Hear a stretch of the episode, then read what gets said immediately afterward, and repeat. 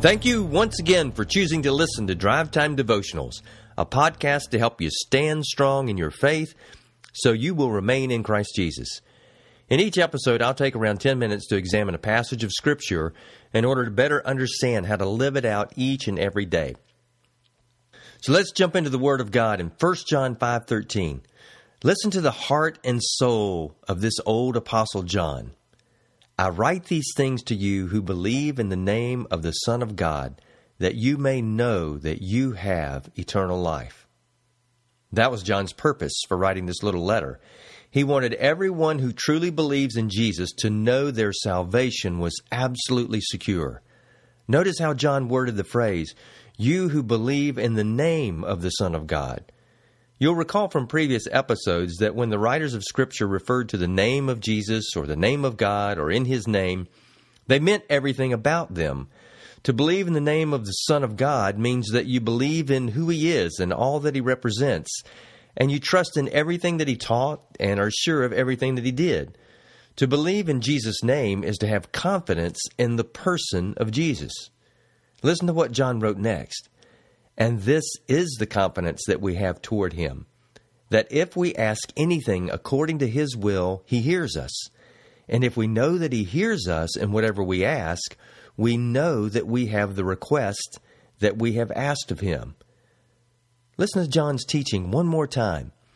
And this is the confidence that we have toward Him that if we ask anything according to His will, He hears us. And if we know that He hears us in whatever we ask, we know that we have the requests that we have asked of Him. John heard Jesus state this promise three times on that Holy Thursday night. If we remain in Christ and His words remain in us, and ask in His name, which means according to His will, we will receive exactly what we ask for. John not only believed Jesus' promise, he lived it out for over 60 years before he wrote this little letter that the Spirit inspired him to write. The key to having complete confidence in knowing that God will do what we ask of Him in our prayers is to ask according to His Word and His will. So let's explore this idea further. You see, praying is simply talking with our Father who longs to hear from us, but most of us lack the confidence that we know how to talk with Him. We often feel like our requests are not worth God's time. We also get confused about what we should and shouldn't ask Him. We believe He answers prayers, but we struggle believing that He will answer our specific prayers. Now, isn't that true of you? If you had more confidence that your requests were very important to God, how might that change how often you pray to Him? If you knew without a doubt that He always listens to your every request, just like John said, how might that change the way you pray to Him? Let's face it, we could all use more confidence in knowing what we should be asking God to do. You know, children often pray with confident honesty. Listen to these brief prayers from kids. Do animals use you too, or is there someone else for them? Another one said, Is Pastor Johnson a friend of yours, or do you just know him through business? Here's another one. Thank you for my baby sister, but I asked for a puppy and one more. It made my dad really mad when it rained our whole vacation. He said things about you that people shouldn't say. Please don't hurt him anyway. Signed, your friend, but I'm not going to tell you who I am. don't you love those? Well, Jesus came to show us who his Father really is, what he's like, and how to have a meaningful and personal relationship with him. Relationships are always dependent on conversations. That's why Jesus prayed to his Father all the time. If he continually talked with his Father about all of his life's challenges, then we certainly need to do the same. And Jesus knows it's not easy for us. After all, he knows us better than we know ourselves.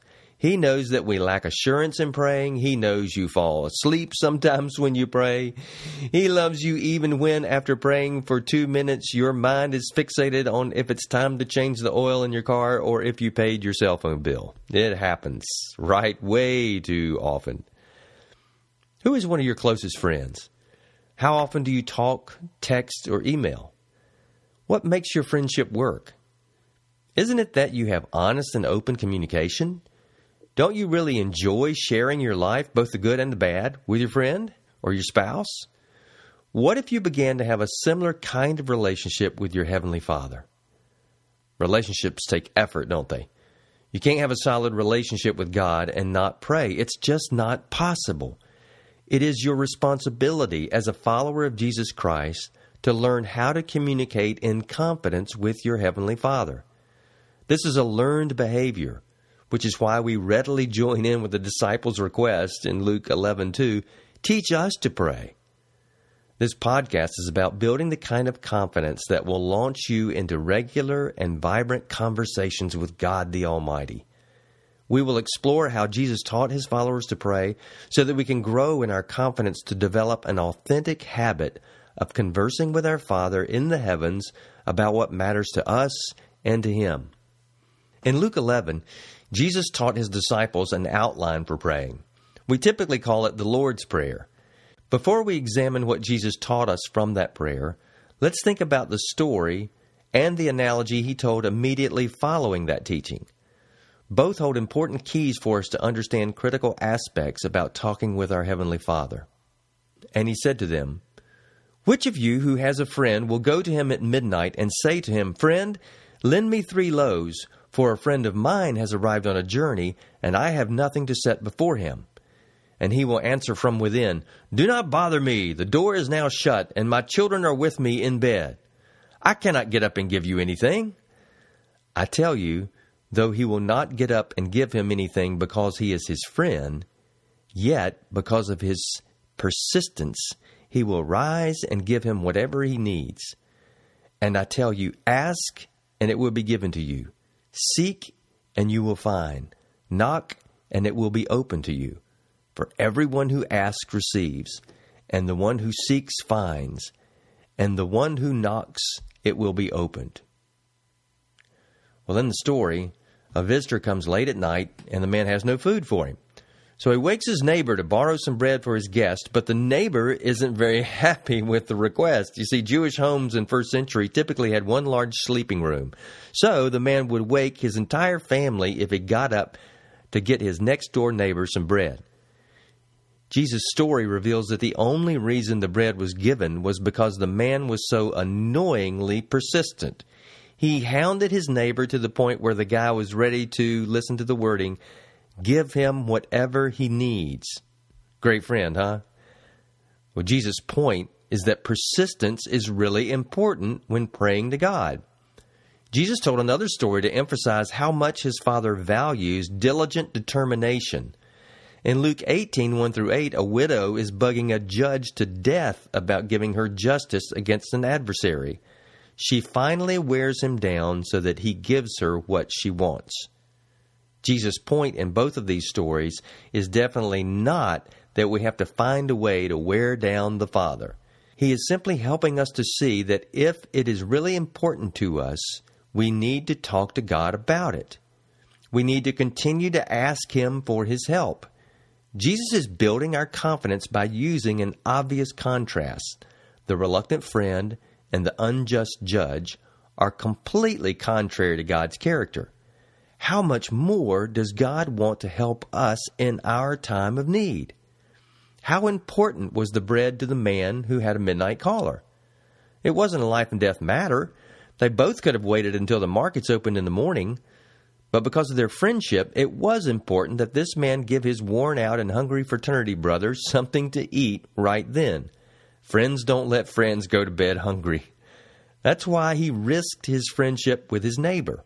In the grand scheme of things, it seems a little odd to me that Jesus chose a story about a non life threatening need. I mean, it's not like he was demon possessed or lying by the roadside, robbed and beaten like the story in the previous chapter in Luke 10. This guy was just hungry. Then Jesus followed the story with a startling teaching that his disciples had already heard multiple times. And I tell you, ask and it will be given to you. Seek and you will find. Knock and it will be open. For everyone who asks receives, and the one who seeks finds, and to the one who knocks it will be opened. Jesus doesn't mean that we're to ask and seek and knock one time. The entire context of this teaching is focused on our persistence. So the question for us regarding our part in praying to our Father in the heavens is this Do we really want it? Is it so important to us that we will continue to bring it up in our regular conversations with our Father? It's a great question. In the coming episodes, we'll continue to explore what Jesus is teaching us about prayer and how we can know that we will receive what we ask of God.